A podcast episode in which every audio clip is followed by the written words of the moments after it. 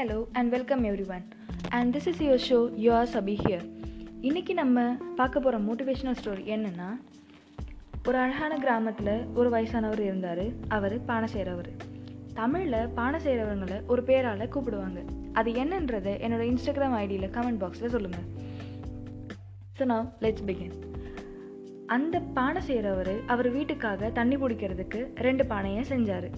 பக்கத்தில் இருக்க ஆறுலேருந்து தினைக்குமே தண்ணி எடுத்துகிட்டு வருவார். ஒரு நீளமான குச்சியில் ரெண்டு முனையிலையும் ரெண்டு பானையும் தொங்க விட்டு தினைக்குமே பானையில் தண்ணி எடுத்துகிட்டு வருவார். இப்படி கொஞ்ச நாள் போக போக ஒரு நாள் ரெண்டு பானையிலையும் தண்ணி எடுத்துகிட்டு வரும்போது ஒரு பானையில் மட்டும் கால்வாசி தண்ணி இல்லை. என்னன்னு அவர் ரொம்ப நாளாகவே பார்த்துக்கிட்டே இருந்தார். அது என்னன்றதை அவரால் கண்டுபிடிக்கவே முடியல. ஆனால் தினைக்குமே அதே பானையை தான் யூஸ் பண்ணிக்கிட்டு இருந்தார். அப்போது ஒரு நாள் ராத்திரி அந்த தாத்தா தூங்கிட்டு இருந்தார். அப்போது ரெண்டு பானையும் பேசிக்குது. நல்லா இருக்க பானை உடஞ்ச பானை கிட்ட கேட்குது பாத்தியா நான் என்னோட முதலாளிக்கு உண்மையாக இருக்கேன். ஆனால் நீ உடஞ்சி அவருக்கு தினைக்குமே ஏமாற்றத்தை தந்துட்டுருக்க நான் முழு தண்ணியும் அவருக்கு தரேன். நம்ம ரெண்டு பேருக்குமே அவர் சமமான தண்ணி தான் தராரு. ஆனால் நீ கம்மியாக தர. ஆனாலும் அவர் ஏன் உன்னை மாற்றாமல் இருக்காருன்னு எனக்கு புரியலை அப்படின்னு சொல்லி சொல்லுது. அதுக்கு அந்த உடஞ்ச பானை சொல்லுது ஆமாம் நானும் இதை நான் நினச்சேன். அவர் நினச்சிருந்தா என்னை நான் எப்பயோ மாற்றிருக்கலாம் ஆனால் அவர் ஏன் மாற்றலன்னு எனக்கு இன்னும் புரியவே இல்லை அப்படின்னு சொல்லுது. இதோட கவலை அதிகமாக அதிகமாக இந்த உடஞ்ச பானை பேசுறது அந்த வயசானவருக்கு கேட்குது கேட்டு அடுத்த நாள் காலையில் அந்த பானைக்கு அது ஏன்னு புரிய வைக்கணும்னு நினச்சாரு.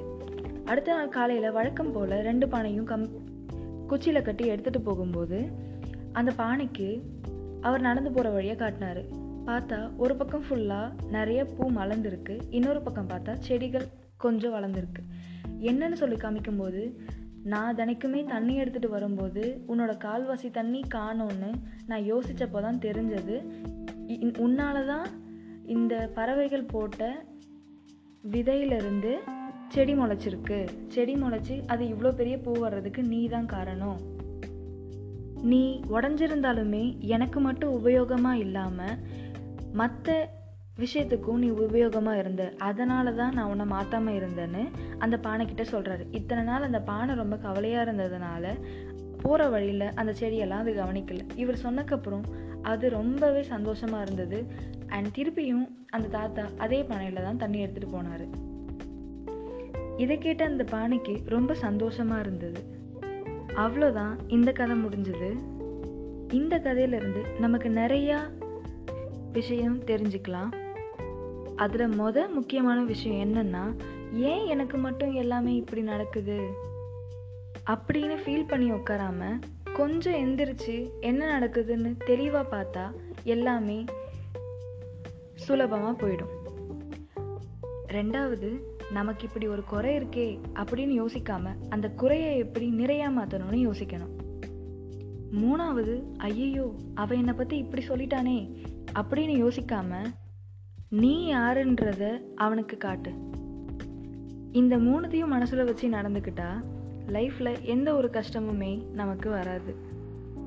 ஸோ ஃபைனலி இது உங்களுக்கு ரொம்ப பிடிச்சிருக்குன்னு நினைக்கிறேன்.